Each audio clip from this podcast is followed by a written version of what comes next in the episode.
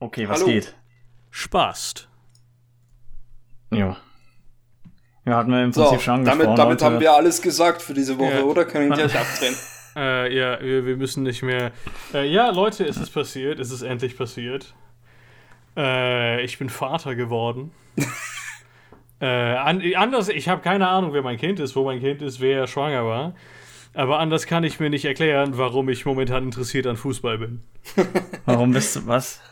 Ich gucke praktisch jedes EM-Spiel. Ich hab das immer irgendwie im Hintergrund laufen. Warum? Ich weiß es nicht. Was es ist auch plötzlich von jetzt auf gleich ist das für mich interessant geworden. Also, ich kenne das durchaus, dieses Phänomen, dass alle 2 Jahre während EM oder während WM sind in Österreich auf einmal 8 Millionen Fußballtrainer. Ja, also gegen EM, gerade WM fand ich immer halbwegs interessant. Aber halt nie so, hey, vielleicht sollte ich mir ein bisschen Zeit nehmen, um das Spiel zu gucken. Also in der Vorrunde. WM fand ich auch nur so richtig interessant, weil man sich da richtig geil besaufen konnte. Also das fand ich immer geil. Das aber nicht aus mich noch also Fußball gut. Ist halt so eine Sache, die läuft halt so im Hintergrund und dann freut man sich teilweise mit und dann dreht man sich wieder um und dann zieht man sich das nächste Bier rein. So. Ich erinnere mich noch gut an die WM, wo... Ich denke, es war im Halbfinale, die Deutschen, die Brasilianer so auseinandergenommen haben. Das Spiel haben Philipp und ich live gesehen. Ja, ich auch. Ja. Ich erinnere mich noch gut an den Abend. Und dann wir haben den großen Fernseher in den Garten rausgestellt und haben uns zusammen besoffen als Familie. Und wir haben unseren Verstand verloren, bitte. Wie wir da zusehen, wie die Brasilianer komplett... jegliche Form des Selbstvertrauens verlieren. Einfach demoliert. Ah. Ja, so richtig gut auseinandergenommen. Ja, das ist auf jeden Fall sehr spannend. Also keine Ahnung, wir haben bis 3-0 gesehen, das war irgendwie in der 15. Minute oder so und dann habe ich das in den Hintergrund gepackt und dann mir gedacht, okay, guckst mal alle 5 Minuten hin und dann eigentlich alle 5 Minuten hat sich der Spielstand halt verändert. Also das ist, ich habe keine Ahnung warum, aber ich bin irgendwie jetzt ich gucke das halt auch wirklich wegen des Fußballs und ich verstehe es nicht. Ich habe auch immer noch überhaupt kein Interesse an irgendwie Vereinsfußball. Das ist halt, sobald die EM vorbei ist, gucke ich das, beziehungsweise bis nächstes Jahr, nicht in 2 Jahren, weil ja nächstes Jahr WM ist, kein Fußball mehr. Ja. Na, ich meine, to be honest. Das war bei mir immer so. So to dieses ganze... Diese Vereine, die sich da zusammenschustern aus den Top-Spielern und wo eigentlich immer nur die Frage ist, welcher Manager ist bereit, großes Geld auszugeben und das Team gewinnt dann. Ja, es ist sowieso nur Geld. Aber Tobias, du guckst ja auch Eurovision. Vielleicht bist du ein kleiner Nationalist. Nee, tatsächlich, ich route immer für den Underdog, wer auch immer gerade spielt. Und es ist mir, ich habe tatsächlich die letzte EM oder WM erst angefangen zu gucken, als Deutschland rausgeflogen ist, weil es erst dann für mich interessant wurde. Ja, ich route nie für Deutschland. Okay, Gideon. Hier ist die große Frage. Während wir gerade aufnehmen, läuft Deutschland, Frankreich. Ja. Für wen routest du? Tatsächlich für keinen der beiden. Also wahrscheinlich, sobald irgendwie das 1:0 hat, werde ich für den routen, der nicht das Tor hat. Das würde wahrscheinlich Deutschland sein dann. Du wartest darauf, dass das, keine Ahnung, polnische Nationalteam reinkommt. Es ist so Pro-Wrestling-mäßig. Ja. Lewandowski taucht einfach auf. Oh mein Gott, das polnische Nationalteam mit Stahlstühlen. Ich meine, das ist gar nicht mal so abwegig bei polnischen Nationalspielern. Ballern. Yeah. Nee, aber wunderschön. Ich habe generell gar kein Interesse an Fußball oder der Europameisterschaft, aber ich bin gerade für Deutschland, weil es ist falsch, Franzose zu sein. Ich habe gestern zum Beispiel rausgefunden, dass es in Russland 3 der russischen Nationalspieler sind in Brasilien geboren und haben sich in Russland einbürgern lassen, nicht wegen Geld, sondern weil sie in Brasilien Depressionen hatten, dann im russischen Vereinsfußball gespielt haben, wo sie dann von ihren Depressionen geheilt wurden, von ihrem Alkoholismus. Das ist halt so, was? Das ist 3-mal passiert? Und so einen gibt's auch in der Ukraine. Also ich habe keine Ahnung, was da abgeht. Das erinnert mich an das ist ein Meme, das ich heute gesehen habe, wo es hieß, wenn ich einen Cent dafür hätte, jedes Mal, wenn der Suezkanal dieses Jahr blockiert wurde, hätte ich 2 Cent. Das ist zwar nicht viel, aber es ist seltsam, dass es mehr als einmal passiert ist. Ah, goddamn. Ja, was haben wir denn heute an tatsächlich relevanten, wichtigen Themen, die nicht Fußball sind? Was? Ich glaube, während der Fußball-Saison gibt es keine relevanten Themen. Es gibt relevante, wichtige Themen, die nicht Fußball sind. Wo sind wir denn hier? Es ist Deutschland hier. Ja. Das ist so ungefähr wie Brasilien vor 2014. Zeit die Mehrwertsteuer zu erhöhen. Zeit für Korruption. Yes. Ich hatte tatsächlich heute eine Unterhaltung mit jemandem, die war der Meinung, dass die Politiker in jedem Land korrupt sind, außer in Schweden. Ich dachte mir so, hä, was? Wie kommt sie auf diese Idee? Der Punkt war so ein bisschen, ja, also Hate-Speech-Gesetze sind ja voll gut. Und ich so, ich glaube, Frankreich hat gerade ein Tor geschossen.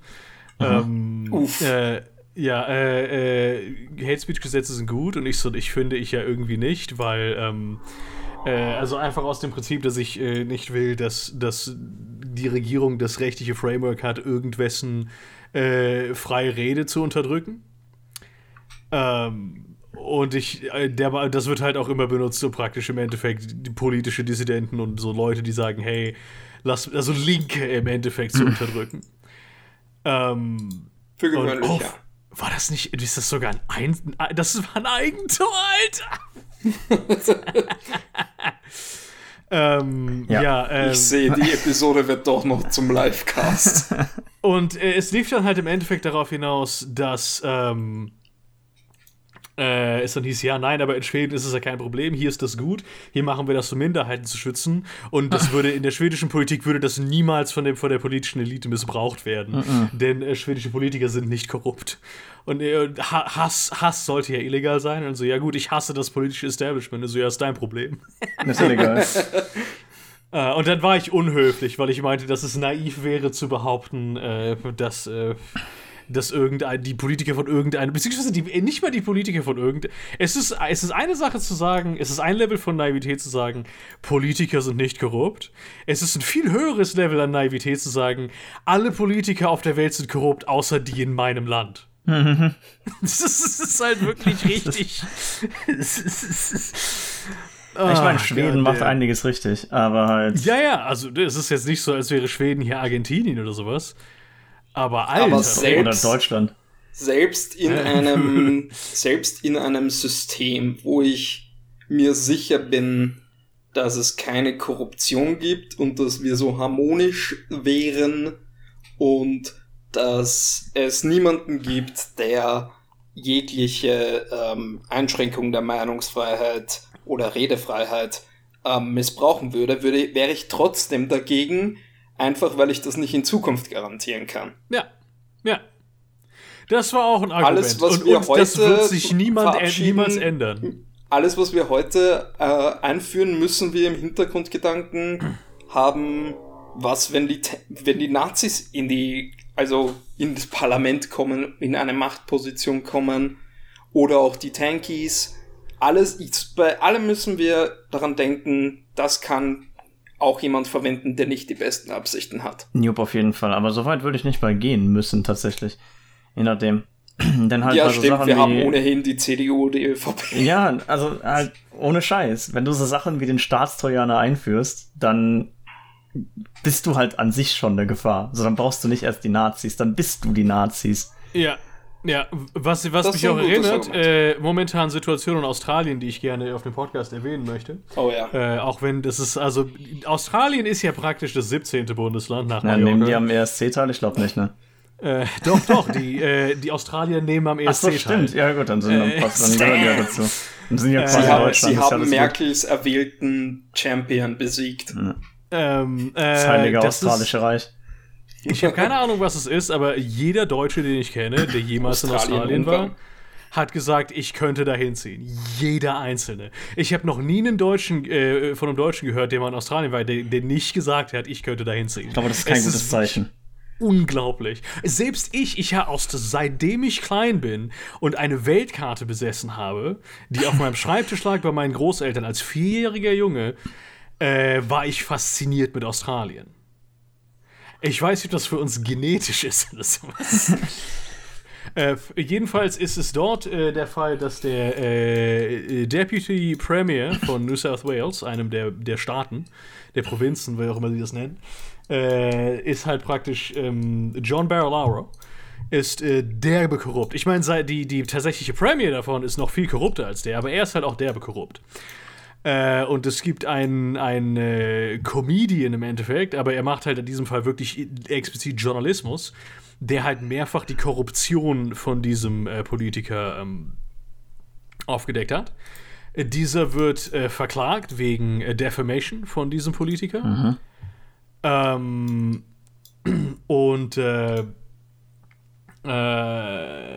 hat auch, also er hat in den Nachrichten gelesen, dass er verklagt wird.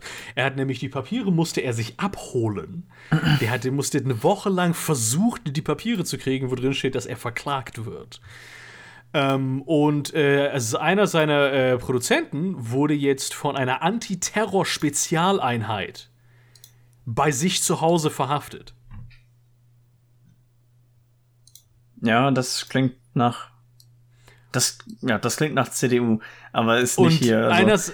Einer seiner seine Auflagen für Bail sind halt übelst spezifisch, dass er darf sich nicht Barilaro nähern, er darf nicht über Barilaro sprechen.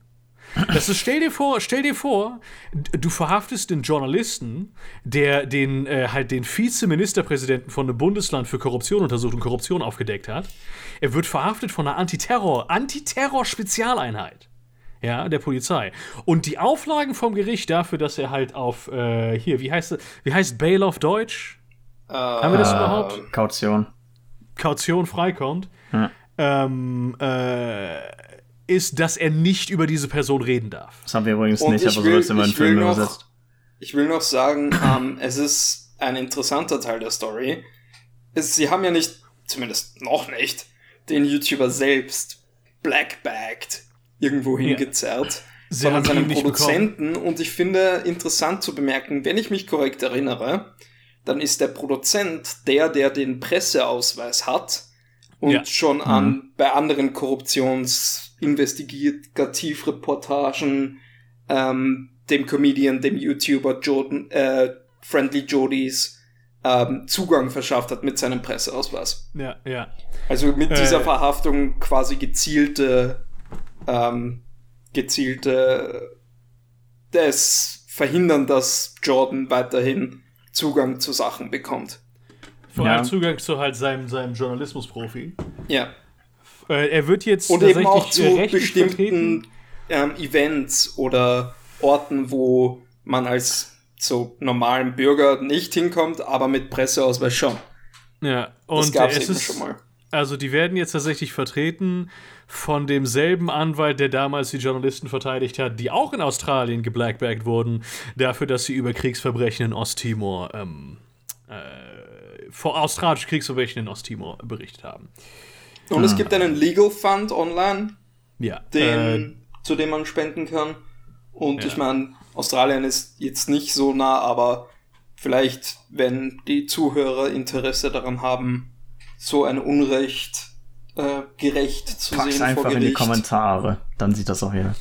Ja, also das ist definitiv was, das im Interesse das sind halt CDU-mäßige Zustände. Ja, ich denke mir so die ganze Zeit, ach so, und deswegen ist klar, deswegen wollen halt so viele Leute dahin. Ja. Das halt also es wie zu Hause. Wir werden im September auch wieder die CDU wählen, auch wenn es halt eine, keine Ahnung, organisiertes Verbrechen 2.0 ist, aber also ich finde die Geschichte mit dem Staatstrojaner mal wieder so richtig abgefahren. Gerade, dass die CDE dann hängen gegangen, die SPD. Stimmt ja schon. Im Prinzip ja, also das ist halt das, was die SPD die letzten 4 Jahre gemacht hat, ist, die CDU macht mal wieder was Böses. Aber naja, dann müssen wir halt auch dafür abstimmen. Das sind 12 Jahre gewesen, die das gemacht haben. Stimmt, ja. Also keine Ahnung, Das ist seit den Hartz-IV-Gesetzen, und das war das erste, wo ich mich mit der Politik auseinandergesetzt habe, ist die SPD für mich durch. Das ist, keine Ahnung, das ist im Prinzip eine Mischung aus CDU und FDP und das Schlechte von beidem. Das ist halt, also, das ist halt so ein unglaublicher Witzverein. Das ist Wirtschaftsliberalismus mit Totalitarismus. Es ist halt so zum Kotzen. Das sind die halt Leute. Für alle Parteien, also außer Linke und Grüne vielleicht. Halt selbst bei den Grünen, ne? Zu einem gewissen Grad. Ja, aber dann, weißt du, das Ding ist halt, wenn ich das so sage, dann muss ich halt schon. Ich sehe einen großen Unterschied zwischen Grüne und CDU. In dem, wie die so stimmen und wofür die stimmen und was die so im Wahlprogramm haben. Deswegen kann ich nicht die in die gleiche Schublade stecken, weil sonst ist das einfach zu extrem. Und ich bin sehr extrem, aber das ist halt, ja. Ich würde sie nicht in dieselbe Schublade stecken, aber ich würde halt, also für mich ist die einzig wirklich, also gut, wenn wir jetzt nicht von Kleinparteien reden, aber tatsächlich, wenn wir von Parteien reden, die in der Bundestagswahl tatsächlich eine Chance haben auf irgendwelche Plätze, ist für mich das einzig das einzig ethisch verantwortbare Linke zu wählen. Das würde ich wahrscheinlich auch tun. Auch wenn ich mittlerweile gerne am liebsten kleinen Parteien wählen würde. Und ich sage auch immer so, die Sperrklausel ist ja ohne Ranked Voting für mich absolut demokratiegefährdend. Also das ist halt im Prinzip, du kannst kein Land Demokratie nennen, was sowas hat. Ja. So, weil du einfach 10% mindestens der Stimmen einfach wegschmeißt. Und das kannst du nicht machen. In einem Land, welches sich Demokratie nennt, und diese Demokratie wird alle 4 Jahre über ein Kreuz irgendwo hinschreiben, halt legitimiert, weil wenn du danach gehst, ist Russland und China sind dann auch Demokratien. Also dann musst du das schon so ein bisschen, ne? Und deswegen bin ich immer der Meinung, natürlich ist es erstmal auf kurze Sicht scheiße, dass man im Prinzip dann halt mit seiner Stimme quasi auch die CDU wählt. Muss man ja halt immer sagen, so, wenn deine Stimme nicht zählt und an der Sperrklausel scheitert, dann natürlich, okay, die Partei bekommt halt mehr finanzielle Unterstützung, weshalb es sich für mich auch schon immer lohnt, auch abgesehen von rein ethischer und aus persönlicher Überzeugung. Aber deine Stimme geht im Prinzip an halt alle anderen Parteien, und da sind halt auch AfD, CDU und die ganze Scheiße halt drunter. Aber auf der anderen Seite, auf lange Sicht, muss es halt irgendwie passieren, denn du musst im Prinzip, dass 33% der Stimmen oder so in Sonstige gehen, bevor dann irgendwie mal ein Umdenken stattfindet und Leute sagen, hey, das funktioniert so nicht, das ist keine Demokratie mehr. Natürlich, das würde in Deutschland wahrscheinlich auch nicht passieren, weil Deutschland ist halt, also, keine Ahnung, das sind jetzt, seit dem letzten Reich sind es 70 Jahre her, das so schnell verändert sich eine Gesellschaft nicht. Aber, ja, also da hat man dann halt schon Munition. Jetzt darfst du reden. Ja, jetzt will ich aber nicht mehr reden. Ach so, okay. Jetzt will ich nicht mehr. Es ist in meinem Kopf halt im Endeffekt so, du kannst mit den Linken praktisch nichts falsch machen. Wenn die Linken halt im Endeffekt, sollten die Linken in die Regierung kommen, wäre das 100% in der rot-rot-grünen Koalition. Und dann wäre die SPD praktisch im Endeffekt wahrscheinlich die konservative Kraft da drin, aber dann hätte man wenigstens die Hoffnung, dass so ein paar Leute in der SPD sich daran erinnern, hey, wir waren ja mal eine Partei, die für die Arbeiterklasse eingetreten ist. Mhm. Weil das hast du ja gerade bei der jungen SPD, hast du super viele Leute, die hergehen und sagen, Alter, was geht? Ja. Was macht ihr da oben? Ja? Aber auch da hast du halt wieder, ich habe das schon so oft gesagt, wenn du dir teilweise junge halt so Universitätslevel-Politik anguckst und so, es ist der feinste Streich der Neoliberalen, den Linken praktisch zu verklickern, dass die größte Gefahr der Rechtsextremismus ist. Mhm. Weil aber es stimmt nicht wirklich. Lass mich deine Erstaussage davon bei der jungen SPD ein bisschen untermauern dadurch, indem ich sage, dass es nicht der Fall ist, dass jemand Jura studiert und in einer schlagenden Studentenverbindung mit rechtsextremistischen Zügen sind oder ist, dass der dann in die jungen Sozialdemokraten geht. Das wird sehr, sehr wenig und wahrscheinlich auch einfach gar nichts passieren. Also, da gibt es andere einschlägige Parteien, wo die halt dann ihre Neuankömmlinge rausrekrutieren. Ja. Also ich verstehe gerade nicht genau, was du damit meinst, in Bezug auf meine Aussage. Ich sage damit, dass es wahrscheinlicher ist, dass die jungen Sozialdemokraten oder wie auch immer die sich nennen, dass das halt ein einfach vernünftigerer, purer Verein ist. Einfach weil diese Leute nicht schon sofort von ihrer Erziehung und von auch im Prinzip ihren Peers geschädigt werden. Ja, also das ist halt, da sehe ich tatsächlich teilweise ein paar echt gute Sachen, die dabei rauskommen, aber, ne? Ja. Das ist ja, ursprünglich waren die Grünen ja auch mal ein halbwegs vernünftiger Verein. Ja. Ist halt, keine Ahnung, also wenn du halt die komplette Politiklandschaft in Deutschland dir anschaust, dann sind die Grünen auch noch ein halbwegs vernünftiger Verein. Es ist halt nur ein halbwegs vernünftiger Verein in, wie sage ich es jetzt, ohne Nazi-Deutschland zu sagen, weil das ist halt dann auch irgendwie, irgendwann wird es abgenutzt. Es ist ja, ich meine, es ist ja nicht mal Nazi-Deutsch, es ist ja Neoliberalismus. Ja, das ist Weimar-Deutschland so ein bisschen. Lass es mich so ausdrücken. Es ist die Berliner Republik. Wenn du über den Nürburgring fährst, so an so Touristenfahrten, dann ist das so der eine Rallye-Wagen mit Überrollkäfig und so Werbung so drauf. Weißt, das ist immer noch ein Renault Clio, aber der ist ein bisschen getuned. Und deswegen wird er auf der Strecke besser sein, als die ganzen anderen Familienkutschen, die darüber fahren. Das sind für mich die Grünen. Das ist ein unglaublich spezifisches Beispiel. Das ist die seltsamste Metapher, die ich jemals gelernt habe. Oh, goddamn. Also, ich kann nicht sagen, dass es der Ferrari unter den Familienkutschen war. Das ist halt nicht, das stimmt halt nicht. Aber es ist halt wirklich so ein bisschen so, dass so ein bisschen so ein Liebhaber hat, da so ein bisschen Farbe drauf und ein bisschen Sicherheitsmechanismen, vielleicht ein neues Fahrwerk rein, ja. Ja. Ja, das ist so ein bisschen die Situation. Wenn wir vom Thema Politik und Wählen sprechen, hier ein bisschen was Direktes, was Österreicher machen können. Es ist noch nicht in der tatsächlichen Phase, wo man es unterzeichnen kann, aber es ist eingereicht und formuliert das Antikorruptionsvolksbegehren. An dieser Stelle eine kurze Pause, damit sich die Deutschen über den Ausdruck Volksbegehren lustig machen können. Wieso? Ich hätte das auch gerne, aber wir sind halt noch nicht so weit. Ja. Na, wir finden Korruption geil. Mhm. Bitte? Wir finden Korruption geil. Also, Antikorruptionsvolksbegehren, ich habe mich da ein bisschen reingelesen, noch nicht ganz. Und es sind einige Sachen, die ich ziemlich stark finde. Kann man schon anschauen auf Antikorruptionsbegehren in einem Wort.at und kann sich dann eine E-Mail schicken lassen, wenn es tatsächlich Zeit ist, zu unterschreiben. Und ich würde alle Österreicher ermutigen, das zu machen. Es wird vermutlich nicht viel bringen, weil Volksbegehren sind nicht verbindlich für das Parlament. Das Einzige, was ein erfolgreiches Volksbegehren garantiert, ist, dass es im Parlament angesprochen werden muss. Ich glaube, es muss sogar eine eigene Sitzung dazu geben, aber da bin ich mir nicht sicher. Und das letzte Mal, glaube ich, gab es da so ein Volksbegehren, das ich unterstützt habe, und das kam dann ins Parlament und im Parlament hieß es dann, machen wir nicht. Ja, aber mal ein bisschen den Volkswillen kundtun. Ich möchte gerne nicht mehr in den Arsch gefickt werden. Ach ja, lass das mal diskutieren. Nö.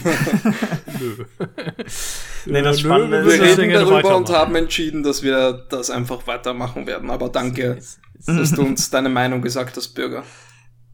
Wir können halt maximal anbieten, den Dildo noch ein bisschen größer zu machen, wenn wir uns umschneiden dabei. Aber best I can do is do you harder. Aber ja, antikorruptionsbegehren.at. Sehr gut. Gönnt euch. Aber in diesem Kontext. Und ich finde jetzt leider gerade den Link nicht mehr dazu. Vielleicht gibt's so den einen Schweizer, der mir da mehr von erzählen kann in den Kommentaren oder so. Es gab ja in letzter Zeit Volksabstimmungen in der Schweiz. Soll öfter zum Beispiel passieren. Ja. Da wurde beispielsweise auch ein Antiterrorgesetz abgestimmt. Und halt einiges an Umweltschutz. Dann irgendwas mit Grundwasser, was aber problematisch war insofern. Also irgendwie der Gesetzestext, die Zusammenfassung auf dem Stimmzettel war einfach nur, dass das wie nennt man Bauer in respektvoll? Landwirte. Bauer in respektvoll. dass die sich halt darum kümmern müssen, dass das Trinkwasser in ihrem Bereich rein bleibt. Das klingt auf den ersten Blick ziemlich gut, aber da gab es wohl einige Sachen, die halt auch in dieses Gesetz reingeschmuggelt wurden, die halt dann scheiße waren für Landwirte. Ich weiß nicht mehr genau, was das war. Aber die einzigen Gesetze, für die gestimmt wurden, war halt wirklich dieses Antiterrorgesetz und noch irgendeine Scheiße, die auch ziemlich beknackt war. Aber halt die komplette Umweltschutzkram, nö, wollen wir nicht. Wir sind die Schweiz.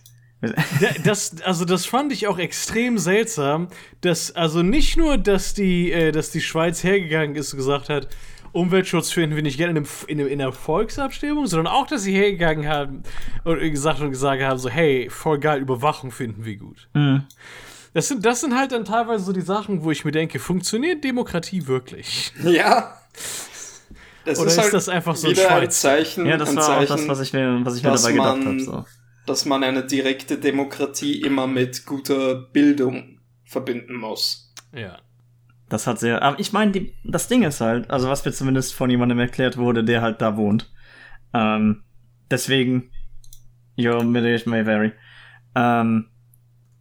Es ist halt so, dass sich die Leute da tatsächlich vorher drüber informieren können und das auch tun normalerweise. Also das ist tatsächlich was die da halt zelebrieren so ein bisschen. Das macht es aber schlimmer. Ja, das ist halt, das hat halt sehr illusioniert. Gott, schweres Wort, wenn man seit 8 Uhr wach ist. Also das macht es tatsächlich noch schlimmer, dass sie sich tatsächlich darüber informieren und dann sagen, irgendwie Überwachung finde ich geil. Ja, die lesen sich halt das halt durch und dann, aber das Ding ist halt, das ist halt immer noch Framing. Die lesen sich halt irgendwas von Terrorismus durch und wir denken halt, ja, Terrorismus ist ja scheiße. Das ist zwar in der Schweiz irgendwie wahrscheinlich noch nie passiert. Ich google das jetzt mal. Terrorismus in der Schweiz. Nee, haben wir nicht. Erster Link. Schweizer Stimmen für strenges Antiterrorgesetz. Okay. Das ist der Terrorismus. Wikipedia? Hilfe? Bundesgesetz über polizeiliche Maßnahmen zu okay. Ja, gut. Also sagen wir mal so, ich gehe mal nicht davon aus, dass das da sehr common ist in der Schweiz. Also wir stimmen jetzt einfach mal dafür, weil wir brauchen weniger Terror. Weniger als 0, bitte. Ich möchte gerne, so dass Leute... Terror, dass in den Nachbarländern zum Ausgleich mehr Terror passiert. Ich möchte, dass gerne Leute so regelmäßig durch Bern und Luzern und Zürich fahren und dann halt so Gewehre haben und da kommen dann Blumen vorne raus. Es muss sich ja auch lohnen, weißt du? Das ist so bescheuert. Und man denkt dir halt so, das ist halt so eine sehr einfache Sache. So Terrorismus, schlechtes Wort. Terrorismus halt öfter mal in den Nachrichten, wenn wieder durch Wien irgendwie jemand spaziert. Oder in Deutschland jemand mal die falsche Abbiegung benutzt und leider in den Weihnachtsmarkt fährt. Und dann ist das halt so in dem Kopf drin so und dann nennt man einfach ein Gesetz danach, dass man was dagegen macht. Also und dann ist es scheißegal, ob das überhaupt passiert in der Schweiz, ob das ein Problem ist und inwiefern so die Auswirkungen auf den Staat und halt die Gesellschaft an sich sind, so wir machen das jetzt einfach mal. Und das ist halt so, das ist ein sehr limitierender Faktor für die Demokratie. Also das kann man nicht anders sagen. Das ist aber die Antiterror, okay, aber du meintest ja von gegen Terrorismus. Also es ist halt, es muss doch mittlerweile jeder verstanden haben. Insbesondere in einem Land, wo anscheinend sich Leute damit auseinandersetzen, bevor sie zur Volksabstimmung gehen. Dass, wenn Politiker irgendwas Antiterror nennen, es nie was Gutes ist. Ja, oder Anti-Kinderporno oder Anti-Piraterie, was?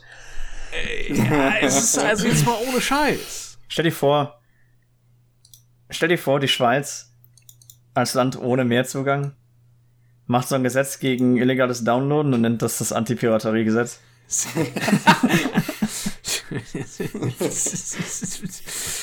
Oh, fuck. Das wäre schon ziemlich lustig.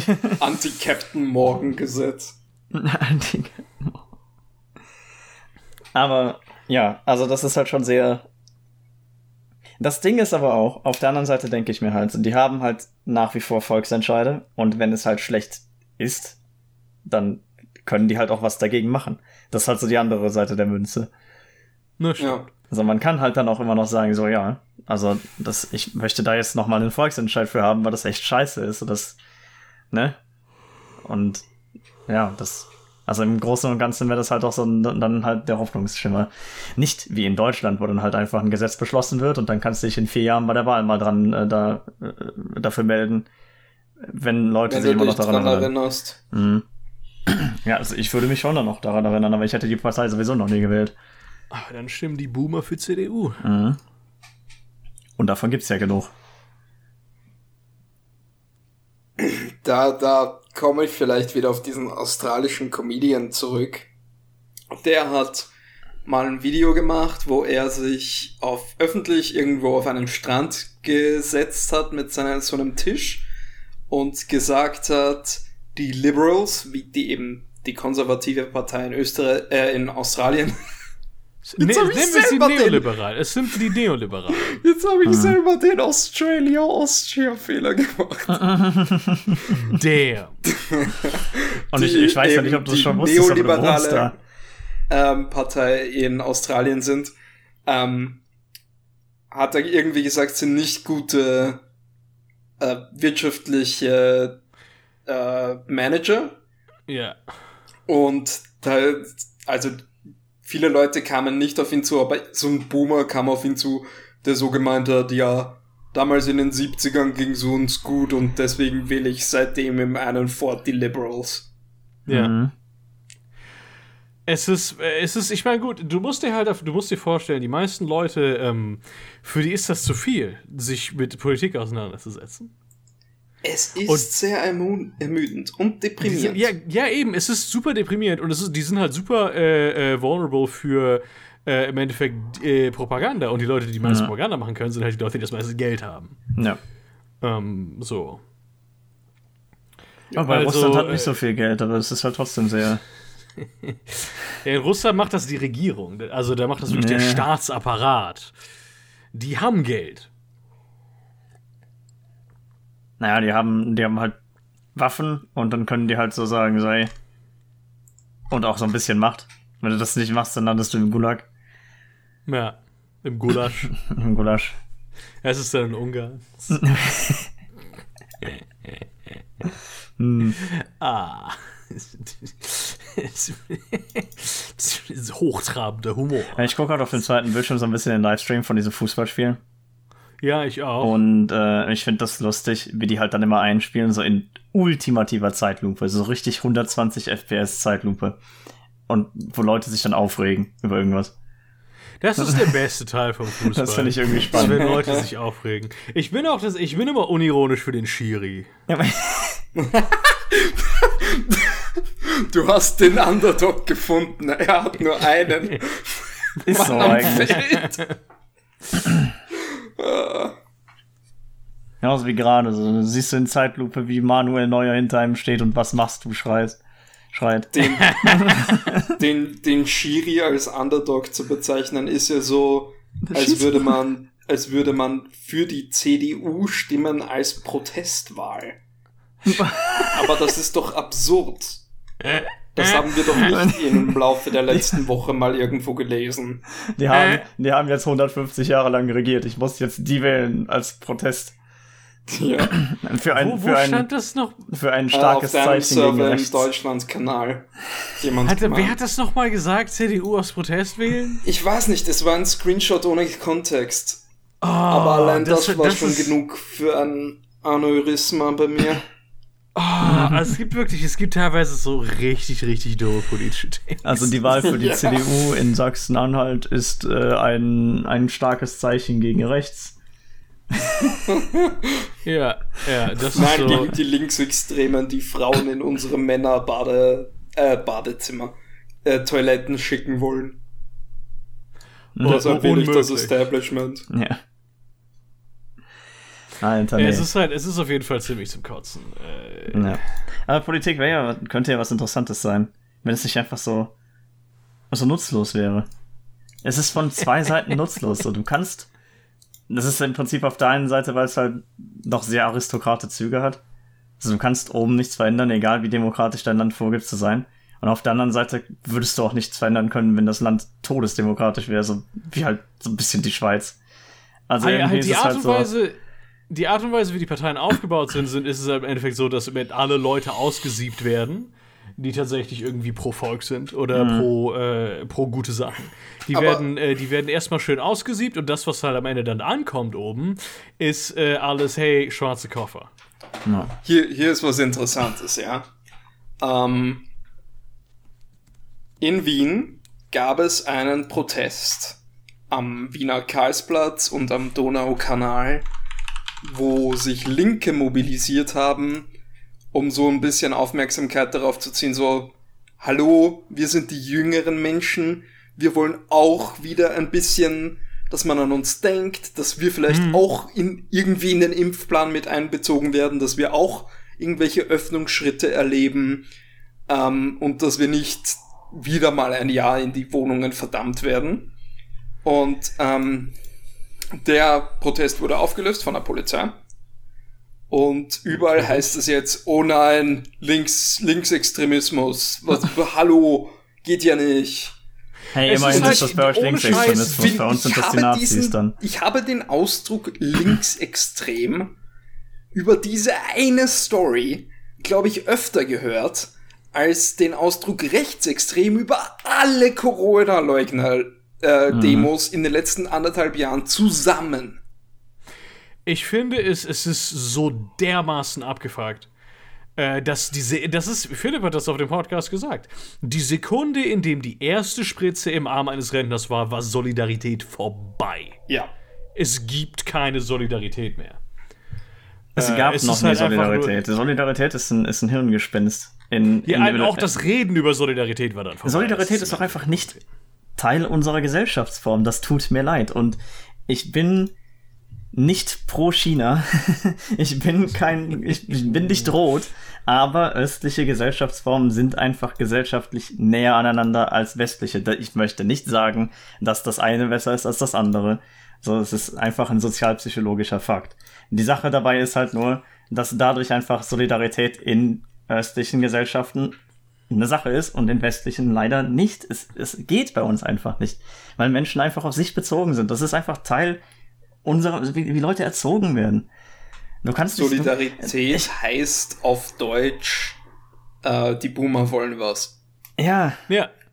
Das war ja immer das, was angepriesen wurde. Oh, es ist ohne Scheiß. Ich meine, gut, das ist eventuell das ziemlicher Dumarismus von mir. Aber ich habe so das Gefühl, dass wenn Coronavirus das Gegenteil gewesen wäre von dem, was es war. Also im Endeffekt, ne, es wirkt auf junge Leute extrem stark und auf alte Leute nicht. Hätten wir praktisch gar keine Lockdowns gesehen. Glaube ich auch nicht. Ja. Vielleicht eine Maskenpflicht im Supermarkt. So. Ja, wobei das ja auch das Erste ist, was die jetzt aufheben wollen. Das ja die sind jetzt gerade dabei. Masken sind ja auch sehr effektiv, das zu verhindern. Wenn ich nochmal halt auf die Karlsplatz-Story zurückkommen möchte, und zum Thema die Alten und Solidarität mit den Jungen. Wir wurden auf der Instagram-Seite vom ORF, von den öffentlich-rechtlichen Nachrichtendienst in Österreich, wurden wir bezeichnet Millennials und Generation Z als Generation Dosenbier. Das hat mich so in Rage gebracht. Wir möchten mal so sagen, hallo, wir sind auch da, denkt mal an uns. Und es dann heißt so, ja, die Generation Dosenbier möchte was. Boah, Also mindestens Generation Plopflasche, bitte, okay. Ja.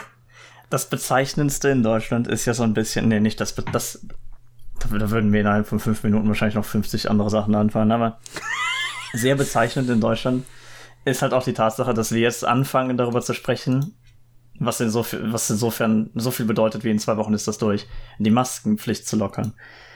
Was aber immer noch der Fall ist, dass es halt Kontaktbeschränkungen gibt in verschiedenen Bundesländern, halt beispielsweise in, wo war das?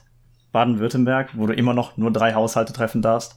So, ja. Auch bei einer Inzidenz von wahrscheinlich jetzt mittlerweile -10. So, die Leute werden einfach, keine Ahnung, die 2 Leute, die Covid haben, heilen 20 Leute mit Krebs. Wie der eine Typ in Finnland. Aber sei es erstmal drum, ich schweife wieder ab. Also man weigert sich nach wie vor, also man räumt immer noch öffentliche Plätze, wo kleinere Gruppen so miteinander saufen. So, räumt man dann immer noch, weil es gibt ja immer noch Alkohol- und Verweilverbote. So, wenn es. Ja, du kannst doch ins Restaurant gehen. Ja, wenn es, und dann für 20 Euro die Mahlzeit essen. Und für 20 Euro ein Bier trinken. Und dann halt so, es gibt halt, keine Ahnung, war das auch in Baden-Württemberg, wo dann halt irgendwie so eine Brücke, wo halt Leute zu eng aneinander vorbeigehen, einfach mit fucking Militärdraht abgeriegelt wurde. Alter. Also das gibt's halt noch überall. Aber wir lockern mal die Maskenpflicht, damit die Boomer halt ohne Atemprobleme einkaufen können. Sowas. Die Maskenpflicht ist so. Gerade mit den medizinischen Masken. Ich habe ja 2. Ich habe meine ganzen Stapel medizinischer Masken. Ich war heute Morgen im Gym mit einer medizinischen Maske und ich habe vergessen, die auszuziehen. Ich hätte sie ausziehen können. Ich war 10 Minuten auf dem Laufband, weil ich super atmen. Ja. Das ist so eine Behinderung. Halt, also ihr meint die grünen Chirurgenmasken. Ja, die OP-Masken. Also mit der FFP2-Maske bist du schon, wenn du halt 4 Stockwerke hochläufst, bist du schon ein bisschen außer Atem, aber halt mit der OP-Maske. Ich habe die FFP2-Maskenpflicht, die in Österreich immer noch herrscht, schon so satt. Also ich habe jetzt ein halbes Jahr fast jeden Tag diesen Scheiß tragen müssen. Ich war letztens. Ja, aber du verstehst aber, dass es ein sehr effektives Mittel ist, gegen das zu bekämpfen. Du sagtest, hey, lass da mal aufhören mit, weil ich bin ja geimpft und ich habe da keinen Bock mehr drauf, mich jetzt auch nur noch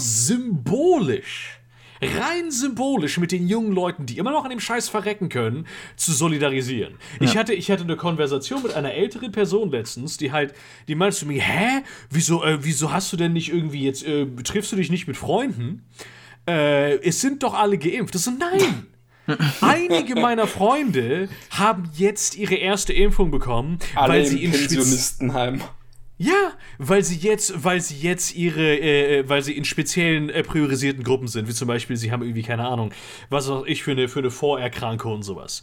Da haben einige meiner Freunde jetzt ihre erste Impfung, die meisten immer noch nicht. Weißt du, was ich meine? Hier im Dorf ist die Hälfte einfach durch freiwillige Feuerwehr geimpft, aber ergibt ja auch Sinn. Ja, also ich habe auch keine Impfung, ne? Ich konnte mich jetzt gestern erst registrieren dafür, dass ich irgendwann eine Impfung kriegen kann. Ja. So. Es ist halt so dämlich. Also, aber dann zu sagen, hey, lass mal die Masken, es ist so absurd. Die Maskenpflicht ist halt mit Abstand das Letzte, was ich lockern würde.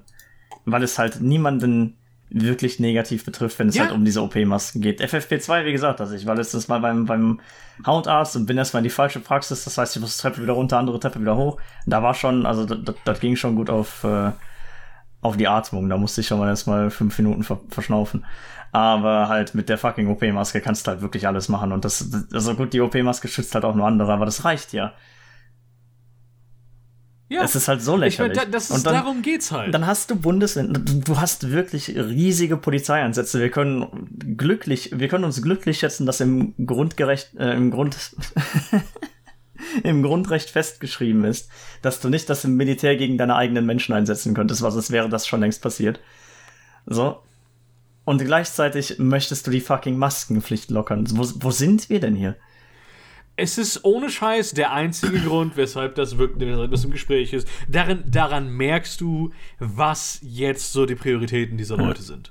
Du musst dir überlegen, was ich vorhin mit dem Restaurant ansprach, ist das nicht eine echte Unterhaltung, die ich hatte. Weil das sind Leute, die sind reich genug, die treffen sich im Restaurant mit Freunden.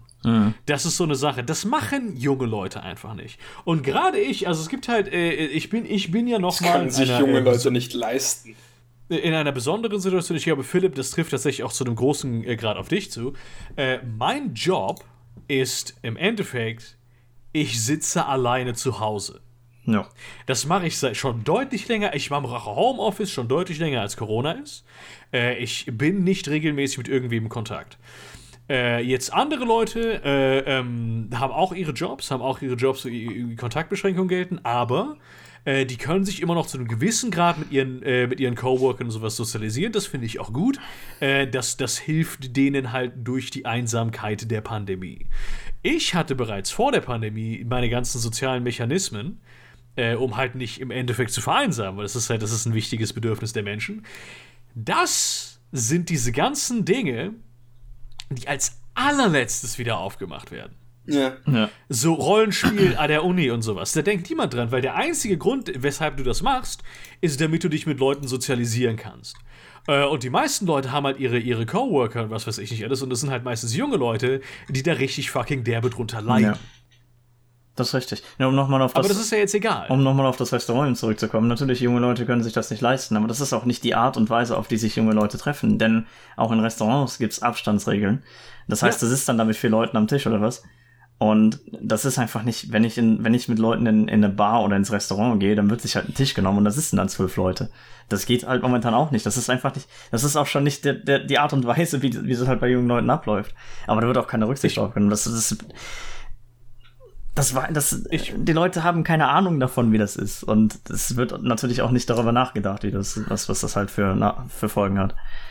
Ich muss positiverweise sagen, in Schleswig-Holstein, in Kiel, also insbesondere in Kiel, ich gehe ja sehr oft spazieren abends und gerade am Wochenende ist der Park voll abends mit Leuten und auch voll mit Polizei und Ordnungsamt und privater Security und die räumen den nicht. Die räumen den tatsächlich nicht. Der ist tatsächlich voll mit jungen Leuten, die dann irgendwie da miteinander feiern. Unsere Inzidenzwert hier in Kiel ist super, super, super niedrig. Ja. Und ich finde, ist tatsächlich, also auf der einen Seite finde ich es natürlich sehr irritierend, dass sich Leute treffen, während es noch Corona gibt. Auf der anderen Seite denke ich mir halt, ich kann das nachvollziehen. Ich würde das auch gerne mehr machen, aber meine Ethik verbietet es mir. Ich kann das super verstehen, gerade halt, weißt du, ich habe auch das Gefühl, dass Corona mir ein Jahr meiner Jugend geklaut hat. So fühlen die sich auch. Ja, anderthalb mittlerweile. Und viele von denen sind ja noch viel jünger als ich. Weißt du, ich habe ja wenigstens die Möglichkeit, ein bisschen jung zu sein, bevor ich in den Lockdown musste. Einige von denen sind gerade erst irgendwie 18, 19 geworden. Mhm. So. Das ist halt auch die Seite davon ist halt, wenn du das räumst, ist es halt einfach nur, es ist eine ultimativ dämliche Entscheidung. Denn es ist einfach so, die Leute gehen dann halt irgendwo nach Hause und trinken dann da miteinander und dann sind sie nicht im Freien und die Aerosole sammeln sich halt im Raum. Und das ist halt, es wird nicht zur Infektionseindämmung helfen, aber wem es halt hilft, sind halt die ganzen Leute, die ganzen Stadträte, die ganzen Ordnungsamtsspasten, die halt schon von Anfang an im öffentlichen Raum nach Alkoholverboten und sowas gefragt haben oder diese Sachen gefordert haben, weil sie halt es nicht mögen, wenn junge Leute sich draußen treffen. Deswegen passiert das. Es passiert nicht zur Eindämmung der Pandemie, denn es macht das genaue Gegenteil, vor allem bei einer Inzidenz von, keine Ahnung, 25. Dann brauchst du nur einen Typen, der das hat, dann irgendwie auf einer Hausparty mit dem anderen zu haben, dann hast du den Salat. Hat sich das mal eben verdoppelt. Aber, weißt du, es bringt nichts. Das Einzige, was es bringt, ist halt, dass halt die Leute ihren Sadismus ausleben können und ihre Soziopathie. Es gibt wirklich, also du merkst es, wenn Leute hergehen und nicht sagen, hey, Mindestabstand und so weiter, aus Gründen von, hey, wir sind hier, Pandemie und so weiter, lass mal aufpassen, sondern einfach aus dem Grund, dass sie unbedingt Macht über andere Menschen haben wollen. Das ist immer eins dieser Dinge, wo ich richtig an der Menschheit zweifle, dass es in meinen Augen übelst viele Leute gibt, die nur nach einer Gelegenheit suchen, Macht über andere zu haben.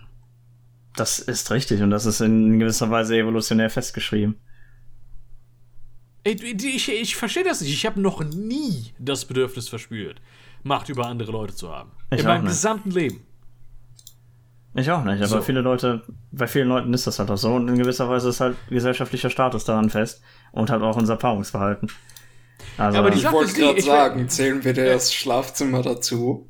Ladies. Ja gut. Das nicht insofern, das ist das Paarungsverhalten. Aber gut. Nee, aber du musst dir, aber Philipp, du weißt das. Das war ja immer bekannt. Und ich bin, ohne Scheiß, ich bin der Meinung, dass einer der signifikanten Gründe, weshalb ich in der 12 mit riesigem Abstand zum Stufensprecher gewählt wurde, ist, weil ich mich nicht zur Wahl gestellt habe. Das kann sein. Also ich wurde nominiert und ich hatte zu keinem Zeitpunkt Interesse. Ich habe es da derbe verkackt. Ich wurde in der 13 auch immer noch wiedergewählt. Und das ist derbe verkackt, aber du hast ja auch nicht gesagt, dass du das machen wolltest. Also. Ja. Alles cool. Ich meine, es gab ja so ein paar Situationen, wo es dann, wo wir dann irgendwie super viele Leute sich über unsere Vertrauenslehrer aufgeregt haben und sowas und ich mich dann mit denen hingesetzt habe und gesagt habe, yo, das und das ist Sache. Und wo es dann hieß, ja, sag mal, wer hat sich beschwert? Ich so, nein, bist du behindert? Das erzähle ich dir doch nicht. Die sind zu mir gekommen im Vertrauen. Aber ich glaube tatsächlich, dass Leute grundsätzlich Vertrauen haben, also instinktiv Vertrauen haben in Leute, die kein Interesse an Macht haben. Was halt dann im Endeffekt aber dann dennoch dazu führt, dass halt Leute, die kein Interesse an Macht haben, sollten in Machtpositionen kommen. Ja. Wir haben kein Interesse an Macht, deswegen kommen die Leute, die Interesse an Macht haben, die nicht in Machtpositionen sein sollten, in Machtpositionen. Deshalb fand ich Bernie Sanders der Wahlspruch für sein Bestreben, der demokratische Nominierte zu sein, so machtvoll. Es war not me, us. Ja. Er möchte nicht Präsident werden, sondern er möchte eine Bewegung bekräftigen. Es ist also wirklich eine Führungsrolle, ist ein Opfer, das du bringst. Es ist kein Privileg. Mhm. Und ich weiß nicht, ob das kulturell, es ist wahrscheinlich kulturell zu einem großen Grad verankert, aber es ist was, das mir persönlich einfach als Motto sehr wichtig ist und ich bin der Meinung, dass wir so Leute erziehen sollten und dass wir das so Leuten beibringen sollten. Führung ist nicht, du bist der Chef. Führung ist, du hast die Verantwortung zu leiten. Ja. An Macht, deswegen kommen die Leute, die Interesse an Macht haben. Und das ist halt, keine Ahnung, es gibt viele Leute, die verstehen das, es gibt viele Leute, die haben das schon immer verstanden. Wenn du dir irgendwelche antiken Philosophen anguckst und so. Oder ich meine, es gab ja auch irgendwie schon im Mittelalter gab es die Könige, die gesagt haben, der König ist der erste Diener des Reiches. So. Ja. Und dann hast du halt so deine Caligulas gehabt. Ne? Oh, fuck, es ist keine Ahnung. Aber da reden wir jetzt wieder hier über fundamentale Aspekte der menschlichen Psychologie, Psychosoziologie, was auch immer. Willkommen beim großdeutschen Podcast. Wenn ich jetzt so lange drüber rede, kriege ich übelsten Dumerismus. Willkommen beim großdeutschen Podcast. Wir reden noch... Oh, Philipp ist weg. Zu viel Dummerismus. Wiedersehen am Mikrofon. Ich hab mich gewundert, warum er denn nichts gesagt hat. Er ist jetzt mit dem Handy online gerade. Er hat gerade in General gepostet. Internet dead, yay. Okay. Und das ist ja keine Ahnung. Das ist gut. Viele Leute, beziehungsweise, ne, eher so Medium. Ja, aber gut, dann machen wir heute wohl mal so eine Kurzausgabe. Philipp sagt Tschüss, Leute. Philipp ist tot. Philipp war auch letzte Woche tot, deswegen hatten wir keinen Content. Ja, deswegen, ja, er hat gesagt, hallo, ich bin jetzt tot. Und wir so, was? Und er so, ja. Und dann so, nächste Woche gut? Und er so, ja. Und dann bin ich wieder am Leben. Aber anscheinend hat er uns angelogen. Damn. Wenn ich jetzt so lange drüber rede, kriege ich übelsten Dumerismus. Ballern. Danke fürs Zuhören und bis zum nächsten Mal, Kinder. Oder auch nicht. Wer weiß, vielleicht sterben wir nächste Woche alle drei. Jetzt sind wir alle tot. Warum er denn nichts gesagt hat, er ist jetzt mit dem Handy und aus. Er hat gerade in General gepostet, Internet dead, yay. Okay. Ja, gut. Beziehungsweise, ne, eher so Medium. Ja, aber gut, dann machen wir heute wohl mal so eine Kurzausgabe. Ja, Philipp ist tot. Ja, deswegen, ja, er hat gesagt, hallo, ich bin jetzt tot. Und wir so, was? Und er so, ja.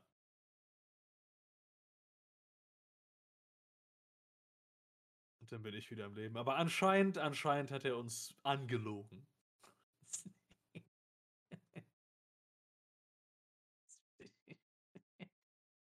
Ah, ja, ballern.